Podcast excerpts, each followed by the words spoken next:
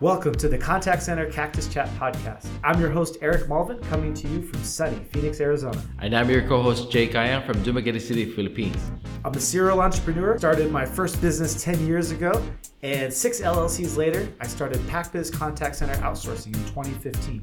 Today, we have over 200 employees and growing. And I'm the operations manager here in PacBiz, and I've been working with Eric since 2014, and uh, I grew as the company grew. So, whether you're looking to outsource for the first time, whether you manage a contact center, or you're just looking to improve your customer experience, we'll be covering topics for you. So, business managers, operations managers, business owners, this is for you. So, make sure to subscribe. All right, welcome back. And today is episode five, and we're talking about work from home and uh, what that's like in the contact center space these days. Yes, and this episode is different because Eric is here in the Philippines recording. I am with the podcast uh, with us uh, in this uh, episode. So um, yeah, it's awesome. It's awesome to be here live and in person with Jake and uh, because I haven't been here in two and a half years. Mm-hmm. Uh, the last time I was here, the lockdowns were just starting. I was here with my wife and uh, two young kids, and we had to escape back to the U.S. Uh, before we would have been stuck here for several months. So that would have been been interesting, but. That was also the change. What started uh, probably one of the biggest changes in the contact center space in some very long time, maybe since the invention of the internet. yeah, no, we, nobody was for, was nobody tried to to uh, test if uh, work from home would, would work uh, on BPOs, but we were forced to do it. Yeah, we were. We had no choice. so you know, it's now 2022. Fast forward, it's two and a half years later. Mm.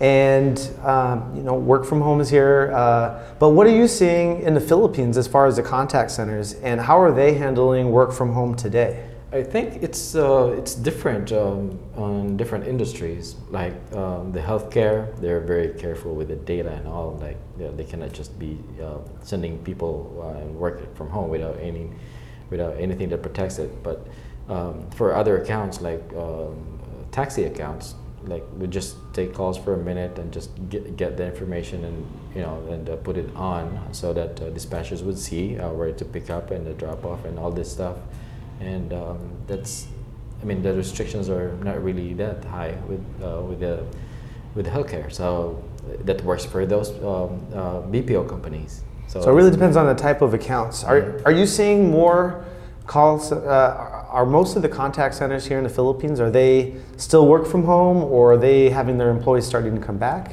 Um, uh, some are doing it, but I, I don't really uh, here in the city. Uh, I would say that uh, only few are doing it, not not uh, not not too many, because of the uh, kind of industry that they're supporting. Mm-hmm. So they're, they're having to come into the office. You're saying? Mm-hmm. Yes. Yeah. So um, you know, how, how does PacBiz handle the work from home today? Yeah. Uh, well, PacBiz, you know, we made the decision early on. Like when I was back here, uh, when the start of COVID, we decided we're going to try to make work from home a permanent thing. Especially once we saw the success of it, and we saw that people were successfully taking calls. Like I, I believe uh, back in like early 2021, we even had 100% of our call center agents working from home. Uh, and I believe today it's uh, a bit closer to 80%, percent mm-hmm. but still a significant amount of the staff working from home. And it's been, um, it's been really fascinating because I haven't been back here in two and a half years. Uh, so it's my first time back in a long time. So I'm seeing some new faces, but I'm seeing a lot of familiar faces.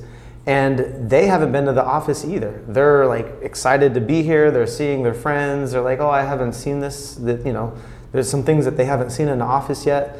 Uh, so it's really interesting that you know, like even though I haven't been here, um, they haven't really been here either. It's pretty funny. Yeah, you can. Uh, yeah, I can imagine. Like the, the, last time you were here was also the last time I saw some of the people um, that I saw yesterday. wow. Yeah, that's that's that's how long it was. And so imagine for two and a half years, we you haven't seen some of our own staff, and mm-hmm. we've been they've been an employee at the company, and we've been able to make that work, which is incredible. So, uh, and, and, even today, we still have a, a, significant amount. And part of that decision to invest into work from home was investing in equipment for the staff. You know, we made sure that they had backup internet if there's internet issues. Uh, otherwise, they have to come work at the office or backup power, uh, which is a huge thing. And uh, there was actually some really innovative stuff. I'm excited that we've been working on uh, solar paneled, uh, solar powered uh, backup generators, Yes. which can run up to 12 hours, and I could actually power other devices in their house. So, Yeah, and uh, also with the uh, selecting of the uh, of the hiring process. Uh, I mean, selecting the right people because not all people can work and uh, not be, um, you know, uh, distracted by other stuff uh, while working from home. So the, it takes, you know, something to do that, and um, yeah, we need to be uh, selective with those people as well. You're right, because there's certain personalities and kinds of people they need a lot of um, they, they need a lot of hand holding. That's just who they are, and there's nothing Yeah. wrong with that. We're happy to provide that support because they're still great agents.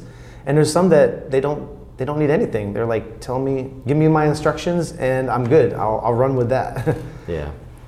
So, well, um, so for the clients, you know, you get to you get an opportunity to talk to the clients all the time. Um, Yes. What has their perspective been on work from home? Um, yeah, well, there's, there's there's this one client that I talked um, uh, before that he really likes. Like in his office uh, on, onshore, he's embracing the work from home scheme because uh, of the uh, you know you can just call them to cover shift. Like uh, in less than five minutes, they can just be already there, logging in and you know ready uh, to uh, cover uh, for absences. Um, and um, yeah, I, I think they also feel the the less uh, missed shifts uh, on the on the call center companies. Like Mhm. uh, their their employees are just there uh, at home, um, probably doing something, but uh, they're at home, and um, if they had been uh, called to um, to help cover shifts, and they're they're just there available because you know they they're after for you know overtimes and Mm-hmm. those things. And uh, yeah, um, while, while you're here, you recently uh, uh, you were able to talk to the agents, and Mhm. um, and how are they? Um, what feedback did you get from them about working from home? Yeah, the feedback was incredible, uh, and way uh, you know they were way more passionate about this topic than I thought they would be, because I know everyone loves working from home, of course, but uh, there's just the specific things that I got to hear. So, uh, for example, being able to not have to get ready in the morning, uh, and you know, like I know you have to spend so much time getting your hair ready, uh, Exactly. and um, getting dressed. Uh, you know, I don't know. I can't tell you how many Zoom calls I've done in uh, pajamas, and I put on a nice polo. And people don't realize that Yeah, imagine uh, um, eliminating the travel time, the time that you prepare, uh, and going to the office. You know, selecting the, the dress that you wanted to, uh, to wear to look good. Um, you know, just eliminate the time you spent with that. While when you're working from home, and it shortens everything, and you get to to uh, you know to lengthen the, the time that you spent with your family um, while work while doing your job. Yeah, and at, at our call center here at PacBiz, uh, you know, family is our number one core value, and so allowing the staff to be able to spend more time with family, and to be able to uh, make sure that they're they're able to not have to be away from home and their kids so long. It's it's really incredible, and so it's uh, and even the little things like being able to eat whenever they want, uh, because if they're working Yeah. in the office and on the production floor, they can't. Yeah, but of course they have, they have to be very careful with the equipment. So. Yes. Uh, yeah. Make, taking care of the equipment. So. Yeah. All right. So, well, that's uh, gives you guys an idea of what work from home has been like in uh, PacBiz and in the Philippines. And in our next episode, episode six, we're going to be talking about the future of work from home and what does that look like? What trends are we seeing out there? So, thanks for listening, and uh, we'll see you next week. All right.